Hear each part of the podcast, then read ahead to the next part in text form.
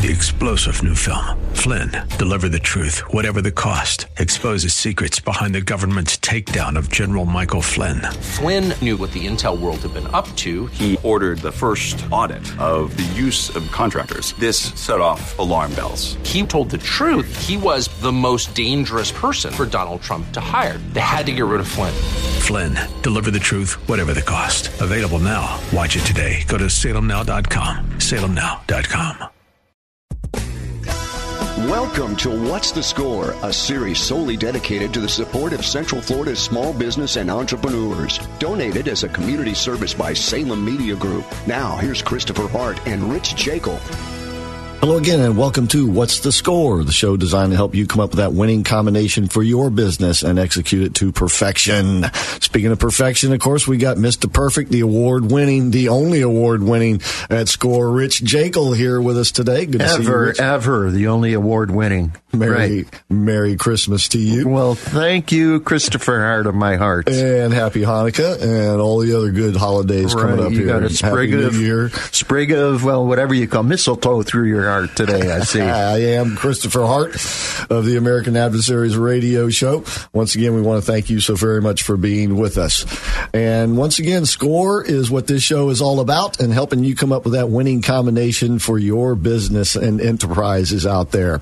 And, uh, well, Rich, it's been a while since you gave the elevator speech, so why don't you do it today? Well, I certainly will. We have about 15,000 members across the U.S. in about 380 offices. And and they are there to help the community that they reside in.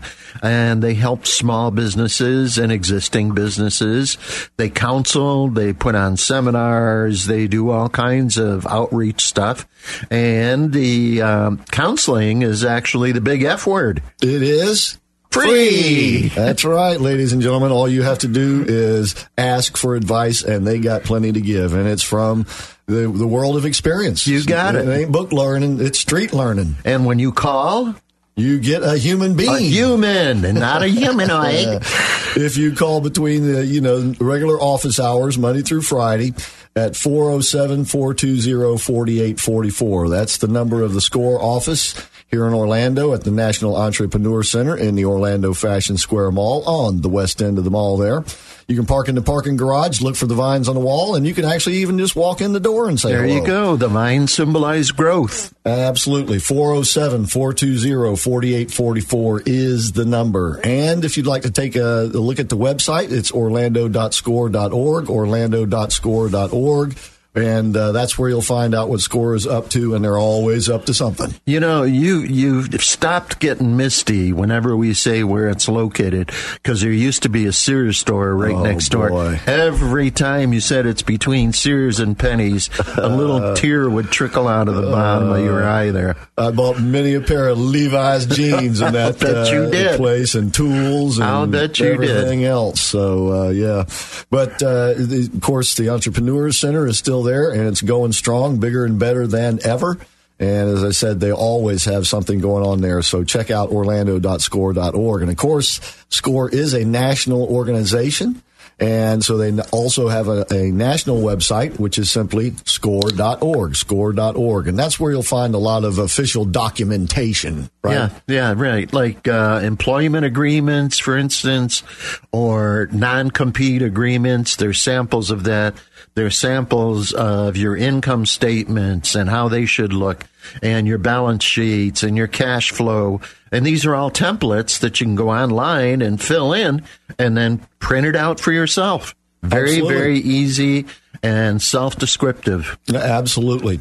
And once again, that's at the national website, which is score.org. Right. Now, yeah. once again, then at the uh, local website, orlando.score.org, as I said, you'll find the archive of these radio shows. That's right. right. Yep. And you'll also find whatever score is up to. You can also sign up to get emails and alerts from SCORE of to upcoming events. You, if you'd like to be a volunteer at SCORE, you can begin the process right there as well. And you can see most, the schedule of events. Yeah, most definitely. We are really hurting for financial people right now.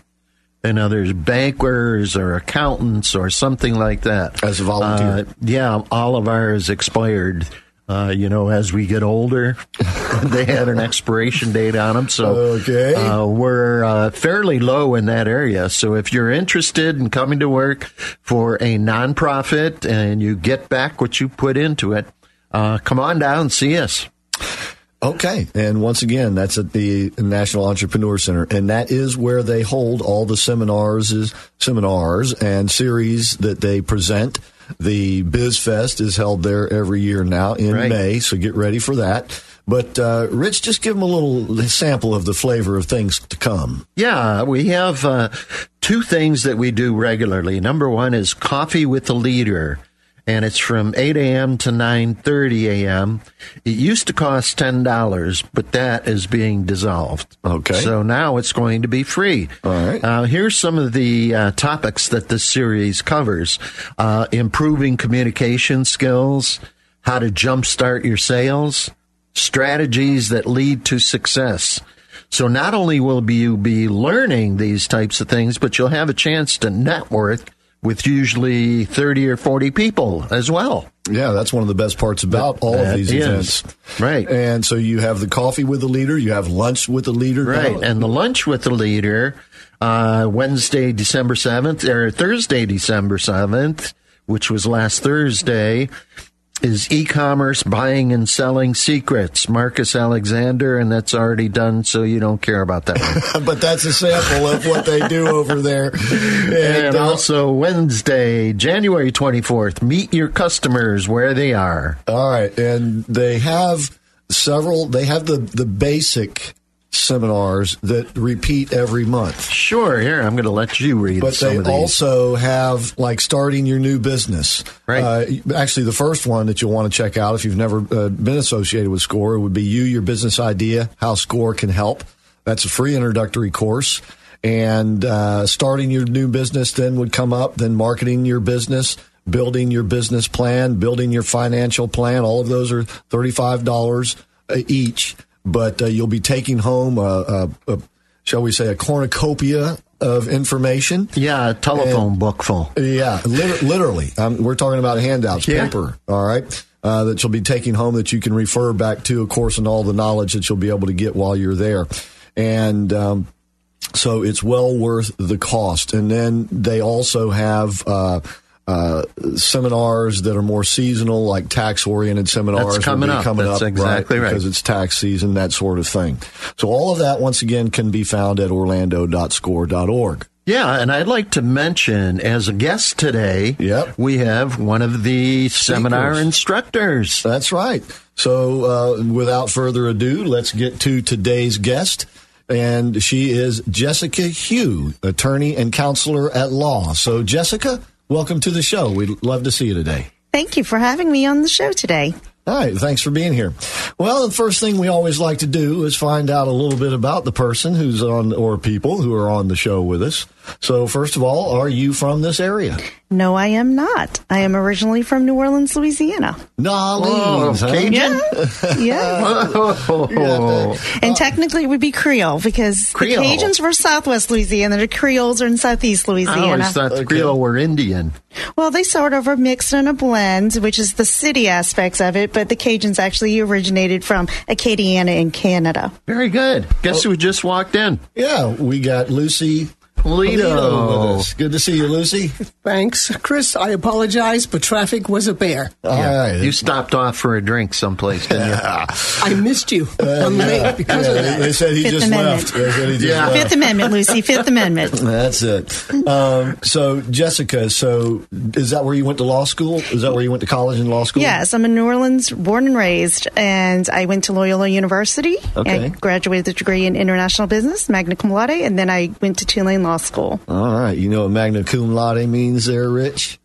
Magna cum. Laude. different I've language for even, Rich. I can't even pronounce it. How It could I means get she's it? smart. Ah, okay. Right? She had a high grade point average. All right. Well, Um, that leaves me out. Indeed. So anyway, anyway, thanks. Uh, Loyola, and then did you start practicing law there in New Orleans? No, actually, I did not take the Louisiana bar. I took the Florida bar examination. So I am a Florida licensed attorney. I'm not licensed in Louisiana. Louisiana actually contrary to the rest of the United States, is based on the civil law system versus the common law system. So Louisiana is based in the French and Spanish heritage, whereas the rest of the United States is based in common law, which is the English common law. All right. Well, we'll maybe get Well, into that that's distinction here in, in a little know that. while. Absolutely. and Uh, at Tulane, we can take b- either program or both. So All right. you could do comparative law, and I did take a couple of civil law classes. Okay, How's just to familiarize yourself with it, I guess. We, we get to Well, the distinct- international business, Oh, okay, English so, oh, okay, Spanish. I got you. Uh, Yeah, international. You would encounter it. Correct. Um, so, but you you already had your heart set on coming to Florida. Actually, I was in Louisiana. I have a very close knit Asian family, and I needed a little bit more space than they were willing to give. Um, when it came time to go to college, I was like LSU, and they're like, "No, you're staying in New Orleans." so I wound up in New Orleans again Okay. for for college. is not bad, Yeah, though, no, right? it's a good, it's a good, Excellent solid school. education. Sure, yeah. Jesuits are very, very popular in Louisiana, in New Orleans, particularly, and very they- highly Catholic population. I guess they might be. Yep. yeah. So when it came time to go to law school, it was okay. Yep, you're staying in New Orleans again. so I just told them I'm studying common law. You've got three years, and I'm out of here because I can't take the bar examination on a common law study program. Oh, you- so that was my business strategic plan. I got you. So, and then I take it you, when you graduated, you came here to Florida. Yes, and I took did. the exam. Yes, I did. I was going to stay in the Sun Belt states, so I wound up here in Florida. I moved here to Orlando, took the bar examination in Tampa, like the rest of our brethren who were taking it at that point in time, and All right. thankfully passed the bar exam. Well, congratulations. for you. Did you but the worst mistake she made was, Was? moving in next door to Lucy. Uh, technically, no. Lucy moved in across the street from me. Ah. Hey, I knew where the smart people were, and I went right There you there. That's right. that That's right. Magna one. Um, real quick before we have to take a break here in a minute, did you then start your own practice or go to work at another law firm for a while? Actually, I had a. I actually worked in house. I actually worked for the court systems, and I actually worked for a very large law firm, and then moved on to my own practice, which is where I currently am. All right, and you're a partner in a law firm. I take Yeah. it Yes, I am. I'm a managing a managing member of my law firm, Anderson Hew PLLC. P- PLLC. All right, um, we are coming up on a break here in just a second, but uh, if you would like to visit Jessica Hew at her website, it's andersonhew.com. You spell Hew H E W, andersonhew.com. And uh, once we get to talking to Jessica about what she does, if it's something that you need her expertise, the phone number would be 407 545 6465. 407 545 6465. And uh, once again, she has, uh, you were a speaker at one of the, one of the events. Which one was it? Yes, it was a breakfast program, Breakfast with the Leader in October. October. What was the title of it? It was restriction on business practices. Restriction on business practices. Okay. All right. Well, I got, uh, I got an idea that uh, you have some information that a lot of people are going to want to hear. So, uh, you know, please stick around because we do have to take a break. Once again, uh, the, uh, a website to uh, visit Jessica is Anderson Hew, H-E-W, andersonhew.com. The number is 407-545-6465. And we'll be right back to continue the, dis- the discussion today, excuse me, with Jessica Hew. You are listening to What's the Score? And we'll be right back with more.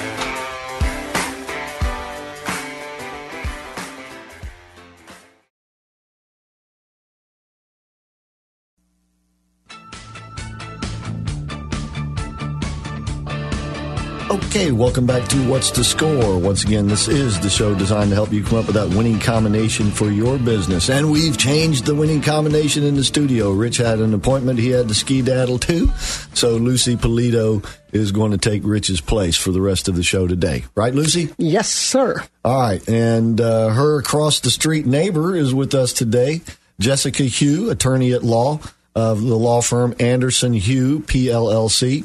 And uh, once again, Jessica did a presentation at SCORE, and you were just as we were went to the break, uh, told us, and it was something about restricting trade and commerce, legally restricting trade and commerce. Yes, that was the topic of our conversation at Breakfast with the Leader back And- in October. okay. And what does that entail? Well, we discussed the a little bit of the Constitution and U.S. economic history, and then went into the IP, intellectual property restrictions, with the United States Patent and Trademark Office, and then moved into Florida state laws with regard to how you can legally restrict trade using the Uniform Trade Secrets Act.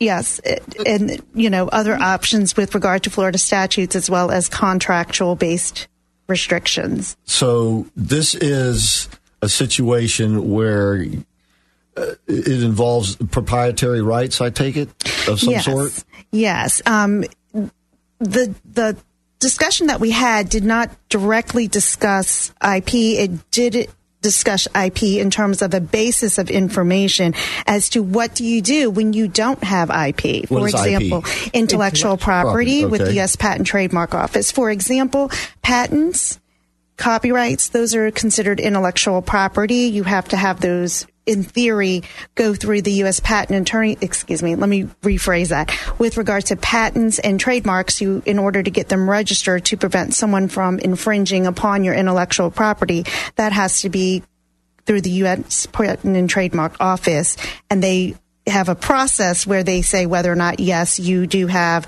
particular rights to something or not. Our topic of conversation was particularly items that would not be eligible for that, or in addition to that, how you could do a restriction on trade. Just for our, our audience, could you maybe give a ex- couple of examples of what would not be uh, intellectual property, or as you just said, something that, you know, Yeah. people mean, you know, you're talking very high techy type stuff. Absolutely, because- our average consumer and the average person doesn't really understand. No, so we have to make it as simple as possible. No, absolutely. If, not for them, at least for me. Okay, absolutely. Here's some good examples of what this is. When you look at a product, let's use Coca-Cola as an example because that's one of the universal things. Right. They actually, that bottle that they use is actually a trade dress. It is registered and other people can't use it because it belongs to Coca-Cola as an the sh- example. the shape of the shape bottle. of the bottle. Okay. The name of Coca-Cola, the logo, that would be course. Another item that is part of intellectual property. Things of that nature. Usually you can tell if it's a trademark registration with the U.S. Patent Trademark Office. There's an R with a circle around it. Um, things with TM on it aren't necessarily registered, but there it is a sign that there is a proper uh, property interest in it. Um, taking that one step further, there's also service marks that are related to trademarks. So, for example, if it's something involving a service versus a product, you would have a service mark, but they're interchangeably used. Patents would be, for example, um, particularly here to Florida with the citrus industry, you can get a patent on a type of plant. For example, if you develop a plant that is unique and it goes through the process and you can get a patent on a plant. Okay, once again, we're speaking with Jessica Hew, Anderson Hew, PLLC, uh, attorney at law. So you were discussing these things at this particular event, a breakfast Correct. event. Um, so your your law firm handles these type of things, uh, and go ahead. Yes, yes, we deal with a lot of litigation involving uh, intellectual property issues. We also do drafting. For example, the items that we were discussing, the true discussion at that presentation on the breakfast was really about items that did not fall within the intellectual property realm necessarily. So, for example, if you had an idea that you may not be able to patent for whatever reason, or you couldn't get a trademark on it for whatever reason, or a service mark on it for whatever reason, we were discussing things that are Uniform Trade Secrets Act. There's a federal version of it that was just enacted last year and a state version of it which is uniform throughout throughout the various states for the most part. But basically trade secrets for example are things are processes and procedures that you may have to be protected but it may not necessarily be intellectual property. For example if you have a particular list of customers and a way list of customers, um, there's recent case law that says even prospective customers could fall into that realm. It's the protection of those types of issues under trade secrets. We also discuss restriction on trade because as a general rule, you cannot restrict trade. You can't have a, you, but in state of Florida, under certain circumstances, you can. And that's where, for example, if you have a law partner or a business partner of some sort, you can come to an agreement and how to prevent them from infringing upon business or other items that are res- that are particular to your company. Because remember, companies and people are different; they're not necessarily the same. Okay, so you would handle someone who is looking to get a patent as well as someone who's looking to enforce a patent, I take it. Well, it depends on the situations. In terms of patents, I generally don't don't do registrations on patents. However, I do do litigation involving intellectual property You mean issues. on the enforcement side. Correct. Okay. Well, that's that's pretty interesting. Now, I don't think that we have at Score really managed any of those. At least in my experience, we haven't had that. But you deal something also with international. You say so. If somebody comes in with a product that's internationally famous in I don't know France or wherever, uh, how does that person start that business here? Well, it depends on the circumstances of what their Let's current say that status uh, we, is. we get some ladies who come in who say, you know, I have uh, these uh, handbags and I like to promote them, and you know, and they have my name on them. Now, how would that work? Well, first of all, I would suggest that they double check to make sure in the United States, because let me also go back a second. In terms of intellectual property, various countries have various laws. Right. So it depends on if, for example, if they might have a patent in France or a trademark or a service mark in France, but it may not be eligible here. Um, there's uh, not to get too into it, but there's also first use rights um, that get involved. So, for example, if you have a first use right, but it's not necessarily registered, you might be still be able to use that product or that service under those circumstances. It really is a case by case specific situation and it really depends. But to answer your question, Lucy, I would suggest that that person first check to verify whether or not there's any registrations in the United States with regard to the particular product or But service. is that something you would help uh, the people with? Yes, yes, absolutely. Usually, when I have clients and startup businesses and entrepreneurs, things of that nature, we usually take, I usually take a holistic approach with them. We have a complete interview and figure out where you are, where you're going, what you're doing, whether it's a business that is going to be continuing here in the state of Florida from somewhere else or another, whether it be country or a state. And then also, even startups, um, you know, we do, you know, draft the documentation for registration and those types of things. But we also take the pos- position that we holistically counsel them and talk to them to find out what they need, what they want, why they want it, a little bit of strategic planning and a little bit of personal planning because most of these people who come in, they start up as a small company versus Right. come in as a large company. Right, and, 'Cause and so that- that's my question because, as you know, that's what we deal with is uh, people who are just starting out or maybe uh, have a little bit of a business and want to expand it. So it's good to know that you can handle something like that, so we can refer some of those folks. to Yes, you. absolutely. In fact, I just did sent off a proposed operating agreement this morning for a new LLC. So yes. Oh, okay, good. Yes. Okay. Once again, uh, Jessica Hew is her name. She's attorney at law at andersonhew.com is the website anyway. Anderson Hew PLLC. What does PLLC mean? That's a professional limited liability company in the state of Florida. You can have a limited liability company to qualify as professional limited liability company. You have to actually have a professional license and be engaged in the practice of that particular license to have a PLLC designation. Okay.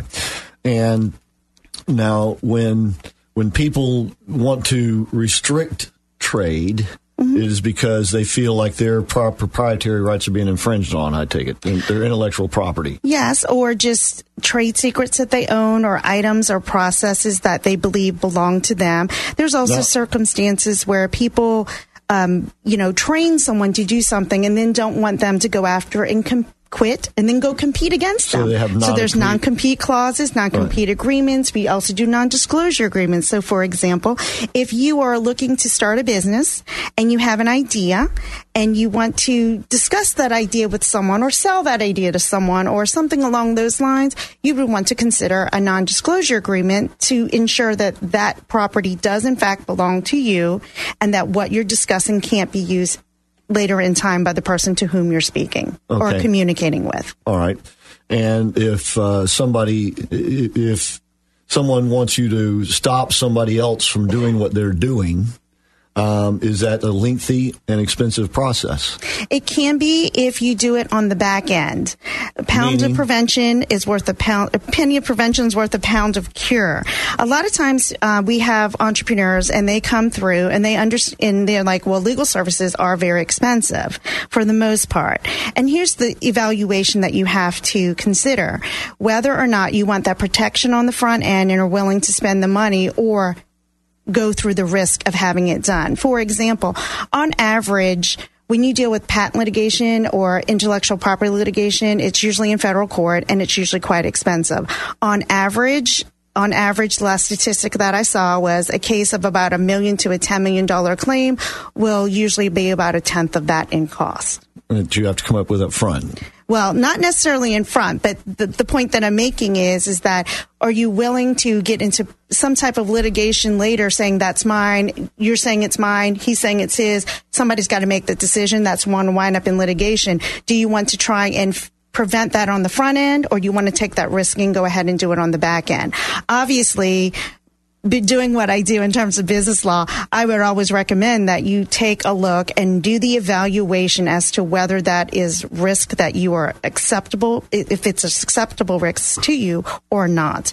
And usually in most cases, it really depends on what it is because, for example, if you have a common product, that you're just maybe changing something about it or a service that is provided elsewhere, it may not be that big of a risk. But if you're coming up with the next new big thing, then the risk may be a different evaluation. Okay.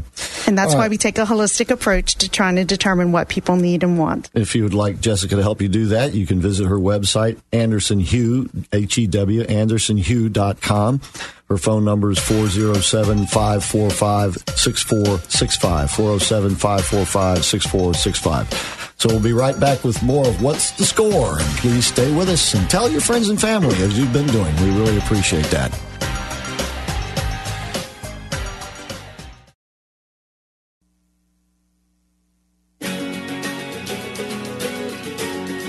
Okay, welcome back to What's the Score? Once again, I am Christopher Hart, and today I'm here with Lucy Polito. Rich was here earlier, but had to duck out for an appointment. Uh, in the meantime, our guest today is Jessica Hew, attorney at law at the Anderson Hew PLLC law firm right here in Orlando. And uh, once again, her phone number is 407 545 6465, AndersonHew.com. Um, and we've, pardon me, we've been talking about intellectual property, and uh, it's, you know, it, it's one of those things, you know, as, as much of law is that you can get, kind of really get deep into it. Um, but obviously, you know, people who are in business, everyone has to a certain extent something they need to be to protect. Correct? Yes. Otherwise, you wouldn't be in business because if you don't have an idea or a service to provide, who would be your customer or client? that is something unique in Correct. and of itself. So uh, you're going to need some kind of advice uh, along the way. And, and as uh, Jessica was saying, it's it's a lot easier and cheaper to do it on the front end than on the back end when you have a problem. Um, and the problems can cut both ways. They can come after you, or you can have to maybe have to go after them, uh, whoever you know the dispute may happen to be with. Um, so uh, obviously, the, the first thing that, that entrepreneurs are doing when they start up should you know think about their name. I mean, that would be Yes. the, the starting place, wouldn't it be? Yes, it would be. And usually it depends on the type of business as to what the name selection is. For example, most professional businesses would reflect the name of the person or the brand, so to speak, or what they do. Um, certain things, such as I'm a lawyer, we're governed by the licensing with the Florida Bar, so we actually have restrictions on what types of names we can use. So that adds another layer to And it. And what type of advertising you can do? And Correct. Things of that nature. Absolutely. Right. Absolutely. That doesn't. That's not. That's not in. You know. A, a part of all businesses. That's you know strictly for the the legal profession. Yes, or other licensed Or- professions, depending on their Yeah, licensing yeah, board. Exactly. Okay. Very well put. Um, so. Uh, the first thing that they'll want to do, obviously, is register that name, right? Yes. Well, I usually take a couple of things because nowadays we, with our entrepreneurs, and when I work with entrepreneurs, I usually recommend that they also do a couple of other things in addition to checking with the Florida State um, division of corporations. Usually you can do a name check there first, but I usually don't just incorporate right then and there. It really depends on a couple of other things. With today's in, with today's internet and online marketing, online marketing sales, etc., I usually actually have them also check domain names because you're going to have to have internet presence one way or another. Even with my profession as a lawyer, you see a profusion of legal websites because consumers now don't go to the web; they go to the to the World Wide Web, the internet. They do not go to Yellow Pages. They go to They wherever they can find it. like you know, sorry, you know, Google is a term now like Kleenex. Again, intellectual property issues, that's a aside. But, you know, with that being said, you know, people Google these things to find service providers just like lawyers. So, but anyway, if it, even if it's not a legal business, you need to make sure that that domain name may or may not be available. And so I also suggest that they also check that name as well.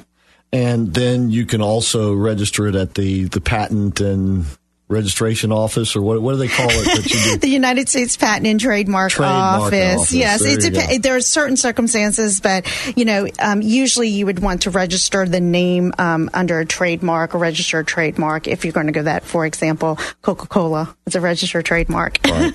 and now that's really only good for the United States of America, correct? Yes, there are some international treaties, etc., which gets a little bit complicated on that. But each country has its own laws on certain things, just similar to the United States. Each state having different laws to various things. As I referred to earlier, for example, Louisiana, um, the United, the Uniform Commercial Code, Louisiana does not accept Article Two, which is sales, which the rest of the United States does. So in inter- inter- interstate commerce, that can cause a problem. I see. Yeah. We're uh, we're having, uh, as you know, we're having an influx of a lot of people from international, primarily Venezuelans, and there's an increase of people coming in from Venezuela that are coming to our office wanting to start a business, and so.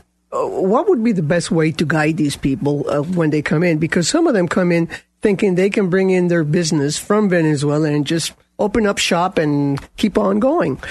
Well, it depends. And again, I usually take a holistic approach because it depends on the type of business and what type of business you have. For example, if you have a professional services business, obviously, if you're not licensed in the state of Florida, you're not going to be able to operate that business. So you need to make sure you have all your governmental ducks in a row or your educational requirements all in a row to do that because just because you have a law degree in Venezuela does not necessarily mean you can sit for the Florida bar Right. and take the bar exam as an example or practice medicine or dentistry or you know those types of things so we usually first have to check to make sure if you're an international business coming in that you have the appropriate educational or permitting or ability to operate here It's interesting. I had a lady a couple of weeks ago who has apparently or had a very successful butcher shop. Okay. Hmm. And she wanted to come and she wanted to start a butcher shop kind of chain like she has or had in Venezuela. And I thought, well, that'll be interesting. I'm not sure that butcher shops are in vogue, vogue anymore in the United States, you know. But she just she just thought that with the number of people that are coming in from Venezuela, uh, and they're used to butcher shops, that this would be a business to start. So that, that and she has a name, uh, by the way, over there, and Yes. that would be the name she would like to bring over Yes. here. Yeah, so you would, you know, we would, it depends on what they would like to do, would they'd like to register the name, see if we can get that established here in the United States, see whether or not they have the appropriate governmental, uh, you know, items in order to even go forward with the business or see if there's some other way. For example, um, if there's a qualifier that she can use for that, if she doesn't have the proper license, if there's a qualifier, um, but there can be restrictions for again, and again, I'm a lawyer, so I know these back and forth, but for example, lawyers can't have business partners that are not lawyers for example. And so, you know, those types of things you would need to verify to make sure that it is even feasible to be able to begin this journey. So that's where a lot of So strategic she planning. definitely uh, needs to be referred to someone like you, so that if she wants to bring her name, because she's famous in Venezuela, or that her butcher shop is famous over there, to bring it over here with the same name. That's what she would like, because everybody knows, every Venezuelan knows who that pro, you know that product or that. Well, that's great. Yay.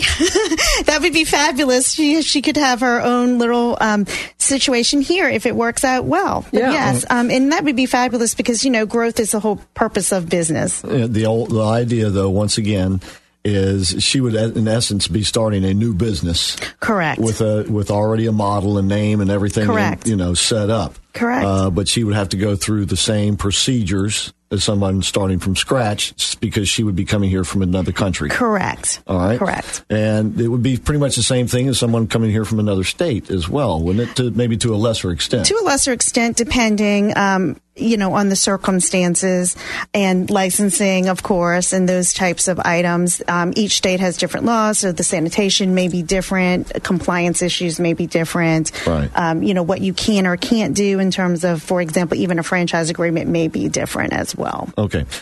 Uh, speaking of differences in law, you, you had mentioned earlier that New Orleans, that Louisiana uh, practices what you called civil law, Correct. whereas the rest of the nation practices common law. Correct. Can you tell us the difference and how does that affect commerce between Louisiana and the other states, or does it? Well, it doesn't. It doesn't. It depends on what the situation is because the United States Constitution provides for interstate commerce clause to allow for, you know, and that is governed on a federal level. However, this- within the state of Louisiana, if you're not dealing with interstate commerce, they have each state has the right to basically govern their commerce. Most states have adopted the Uniform Commercial Code, which says how what a sale is, what is not a sale, what a negotiable instrument, i.e., check is, how you do these types of things. Louisiana has not adopted all of them. For example, um, in Louisiana, the Article 2, which governs sales, is not adopted by Louisiana as an example, in, in complete parts, such as the rest of the United States. So it does can make some differences in things of that nature. Um, similarly, and, and an aside, for example, in probate, when you have probate issues, when someone dies and they have an estate, meaning they have assets, and they have to figure out who and where these assets go, for example, that's a completely different process in Louisiana. It's called a succession, and it's not just the only difference between it. It's it's it's you know probate in most states in the United States. It's successions in Louisiana, Okay. as an Um, example. But now, common law comes from England, does it not? Yes, and it does. Civil law from France. Yes, from the European continent. And it's kind of interesting because the last statistics that I had seen on this indicates that most of the world operates on a civil law basis where, um, you know, the civil, the common law is in the minority. However, Louisiana had many flags over it, mostly French and Spanish, and that is why they pretty much are under the civil law system. It also was established way back when, if you remember your American history and Louisiana Purchase and all that other fun stuff. Right. But um, so it was all in place. And Louisiana also, for example, still goes by parishes and not counties. Parishes being established by the religious geographical And correct- determination, not a county. correct me if I'm wrong, but the, the civil law and the common law distinctions has to do more so with the rules Correct. than, it does the actual laws themselves. Correct. Well, yes The- and the, no. The rules of how they are implemented or pro, uh, prosecuted. Yes and no. In in in a common law system, most of it believes on the fact that certain things are written, left. The legislature enacts the laws. The, courts actually interpret the laws. Right. But in Louisiana, they actually have a codified system as well. So it's sort of like a tax code, for lack of better description. A tax code, for example, is a codified law. Um, There is subject to interpretation, but that therein is the main difference. Okay. There's a Louisiana statutes, but there's also a Louisiana civil code. Okay. Is it easy to start a business in Louisiana? I am not licensed in Louisiana, but my uh, Louisiana brethren have a lot of businesses, as does my family. So I guess there would be. uh, we're from an immigrant, so you know, with the immigrant experience, we've owned a couple of restaurants and laundries and things of that nature along the way. All right. We're speaking with Jessica Hew, attorney at law with the Anderson Hew PLLC law firm. The website is Anderson Hew. You spell Hew, H-E-W, AndersonHew.com, AndersonHew.com. And uh, also the phone number is 407-545-6465, 407-545-6465. And obviously, if you just have some questions, you need some counseling, she can help you with that. If you actually need to uh, engage her services, she'd be happy to do that. And uh, and she'd be happy to meet with you and talk to you about that. I see also that you are a federal arbitrator and mediator. Is that correct? I am actually approved to mediate in the United States District Court for the Middle District of Florida. Each court establishes their own mediation list, and I am on the Middle District's list. Well, we'll have to stop right there and, get, Sure. and pick it up on the other side of the break. Uh, that wasn't a good idea to ask you that question with only a minute to go, but we'll pick up the, on the other side with Jessica Hew. And uh, hopefully, you too will be listening to What's the Score. And don't forget, her website is andersonhew.com, and the score website is orlando.score.com. So please stay with us, and we'll be right back with more of What's the Score.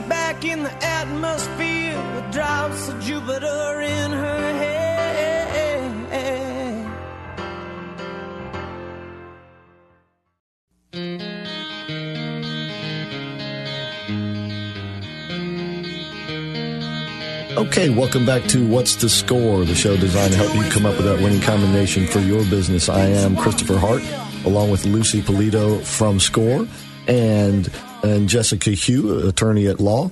We're here discussing proprietary rights and uh, other things that you need to keep in mind when you're starting a business.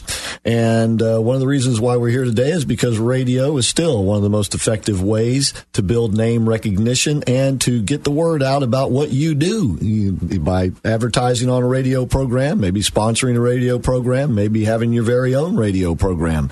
And to find out how radio can work for you, please call Bill Files. He's the station manager here at Salem Media Group Orlando. It's a great set of stations here, and with four great radio stations, they can really tailor the audience to the message or the message to the audience.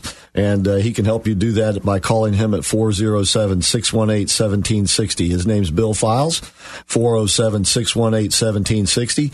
And believe it or not, radio is still one of the most effective ways to get your message out because every week, almost every American, some 95% of all Americans listen to the radio. That's right. Good old fashioned radio. How about that?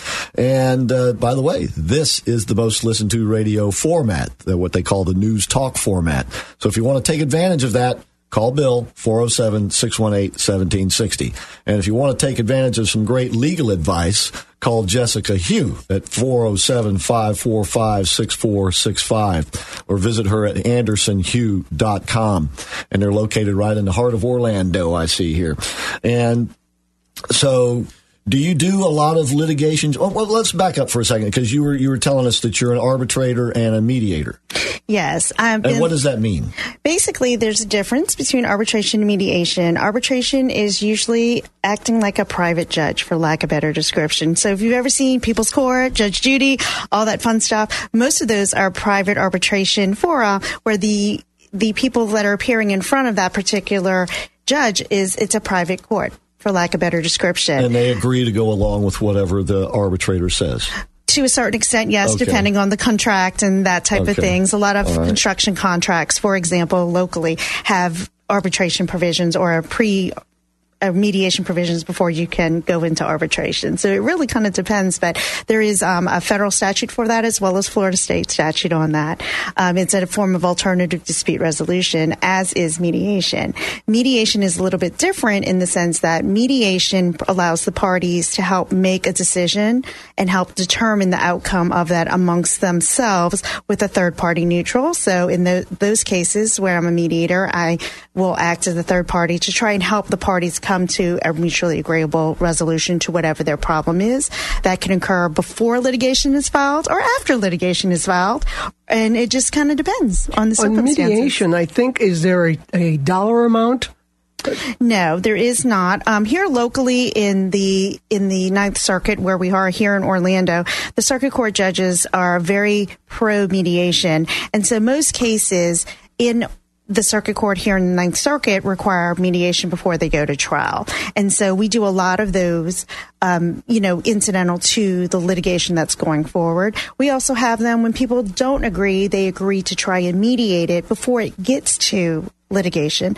And then, of course, Florida statutes also has certain circumstances where they require mediation or arbitration. For example, the condominium associations usually have to go through arbitration by statute if they want to have attorney fee revision, excuse me, attorney fee recovery, as does the homeowners associations here in Florida. They usually have to go through mediation in order to do that before they file a lawsuit. So there is no. I mean, I had heard that the mediation was only up to five thousand dollars, and if somebody was arguing over, say, half a million dollars, that then goes to the court. No, that's that's that I. I'm not sure where you had that information, but they do don't know where I have. got that that's okay. They, we do mediate things under five thousand, but definitely you do mediate things over five thousand. Um, as a mediator, I have litigated, excuse me, mediated certain items that were of high dollar value.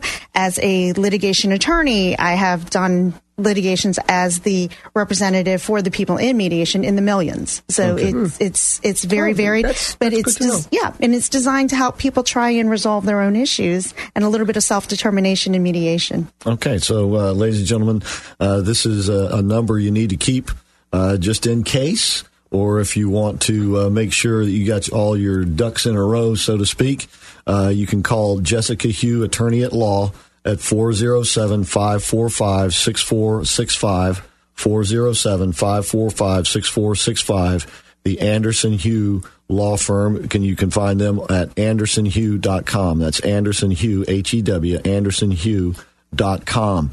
And so you also litigate cases in federal court, I take it. Yes, I do. Federal and state court. Um, it runs the gamut as to the types of cases and why they're in a particular forum versus another. Okay. Um, obviously, um, there are certain cases that you only litigate in, in federal court. There's cases that can be in federal court or state court, and there's cases that are in state court. And there's a lot of variations that, that determine which court you go into and why. Are most attorneys that do what you do uh, licensed to practice in both federal and state court? Yes, there are a lot of attorneys who are licensed in both. Um, usually, how it works is as a member of the Florida Bar, for that is where we are, you can apply to be a member of the Northern District, the Middle District, or the Southern District of Florida. the Flo- yeah of Florida, and those are the federal courts. Right. And then you can also apply to be a member to appear before the 11th Circuit Court of Appeal, as well as U.S. Supreme Court. And actually, I'm a member of the Middle District, the 11th Circuit, and the U.S. Supreme Court. Have you argued cases at the Supreme Court level yet? I have not argued. I have not had the ability to argue yet of the U.S. Supreme Court or the Florida Supreme Court, but I have had Florida Supreme Court appeals previously. Okay. All right. Once again, Jessica Hew is her name. AndersonHew.com is the website. And the the the issue with the as you mentioned earlier, techie stuff and all of that, you know, there are a lot of people out there who are doing things, you know, in the way of gaming and uh, apps and things like that. Those are particularly people who need protection right now, aren't they? Yes, uh, I mean, everybody does need some protection, but right now that's probably where the the the the, the criminals are focusing their efforts. Is that fair to say? Well, I don't do criminal law, but what I will say You know is, I mean. yeah, I know what you're saying. It's very hard for law to keep up with the technology at the way that the technology is being developed and is going. And I'm going to go out on a limb and do a little plug over here for my East Orlando Chamber of Commerce because they do really good work with the um, commerce over in the tech industry out over in the east side of town, particularly Research Park, with regard to UCF being there. There's a great incubator there, etc. So I wanted to throw out a little throw out over there for them. But it's interesting because the last statistics that I saw is that the startup costs here in Central Florida are very low compared to the rest of the United States. And I know that from my work with the East Orlando Chamber of Commerce, there are a lot of tech industries that are emerging and growing out on that side. And in particular, I want to say, I think the last statistic I saw was something along the lines of Orlando was in the top 10 for a gaming industry. And in fact, if I'm not mistaken, Seminole County actually has a high school magnet that that is what they do is programming and gaming. And certainly, uh, a lot of these people are young people. And you know, if if there's somebody like this in your family, folks, uh, help them be protected because you know they could be a future millionaire out there, billionaire. Who knows in this economy, right? Yes, no, absolutely. And we have EA Sports as an example in Ma- is in Maitland, I believe it's Maitland. But anyway, you know, all these companies and they're moving here for a reason, and that is because that is a huge industry here locally. Okay. And once again, Jessica can give you great counseling and advice and help you along the way, all along the way. I take it right from from the very start through whatever comes yes. along the way. Yes, I serve as general counsel for companies as well, and so that entails from startup all the way through dissolution, if that's where you're going, or sale, or whatever the situation may be. Um, you know, again, I represent a lot of family-owned businesses and small businesses, so a lot of these things take a lot of planning for succession planning as well. And again, going going back to the ounce prevention is worth the pounds of cure situation is, you know, when you are planning for your, your succession is when you're incorporating. You really need to to to think about that. And I've I've stressed that a lot to my new companies that we do and even new companies that are buying assets and things like that because you need to know what's going to happen especially because if you're a small company for example family owned company you're the breadwinner you're the way the reason why this company is in existence. And what happens if you die Right. Who's going to take over that business? You want a receiver just to take over it, or you want your son or daughter who has no idea what this business or this business model is? Those things need to be thought of and planned on the front end. If you have partners, what happens if you have a partnership split? I do a lot of business divorces as well in terms of litigation. Going back to the techie thing, if somebody has a new app, a new idea, and an app that they've developed, they should come to you ASAP, right? Absolutely. If you have a any type of item or a special item that should be protected, you need to make sure you protect yourself, and you need to make sure you do that on the front end, not on the back end, because once the horse is out of the barn, the horse is out of the barn. you can't put that toothpaste back in that tube. You said that uh, you do a lot of small businesses and family operated businesses. I take it then your rates are pretty reasonable. yes, I believe they are. I usually try and charge industry rate to the extent possible. Okay. All right. And once again, Jessica Hew is who we're speaking with today. Jessica Hew, attorney at law. Anderson Hew PLLC is her firm. It's andersonhew.com. That's H E W, andersonhew.com. Her phone number, once again, is 407 545 6465. 407 545 6465. Um, just what we just have a minute or so left. Uh, with the new uh, administration and a new view of pro business America, do you see uh, things positively going forward in terms of less restrictions on business and yet more protections at the same time?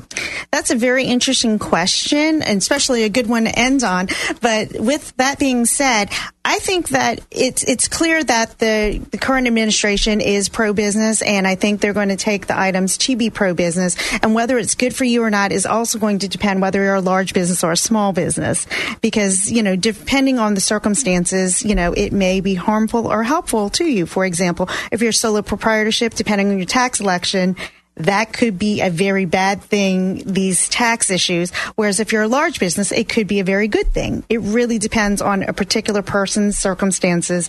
And that's one of the good things about what we do and the holistic approach is we have to take a look at all of that to see really a good answer to your question. There you go.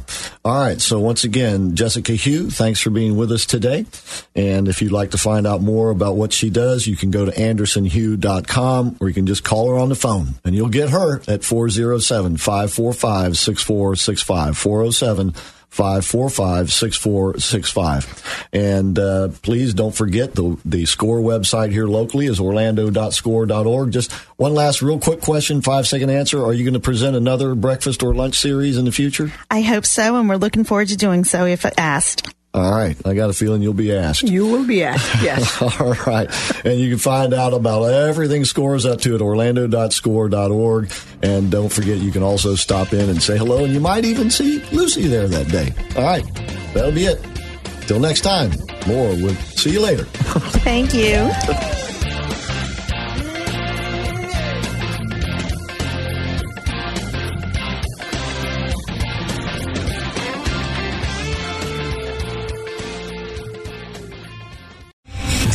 star general Michael T. Flynn, head of the Pentagon Intelligence Agency, knew all the government's dirty secrets. He was one of the most respected generals in the military. Flynn knew what the intel world had been up to. He understood its funding. He ordered the first audit of the use of contractors. This set off alarm bells. The explosive new documentary, Flynn, Deliver the Truth, Whatever the Cost, and covers the facts behind this scandal. Flynn told the truth. He was the most dangerous person for Donald Trump to hire. I find out the worst enemy that I'm going to face in my life is right here in America. They took my assessment and they wanted me to change it. And I was like, I'm not changing it. They had to get rid of Flynn. With in depth interviews, archival footage, and never before seen personal records of the man behind the headlines. I just felt like I was drowning. Flynn, deliver the truth, whatever the cost. Available now. Watch it today. Go to salemnow.com. Salemnow.com.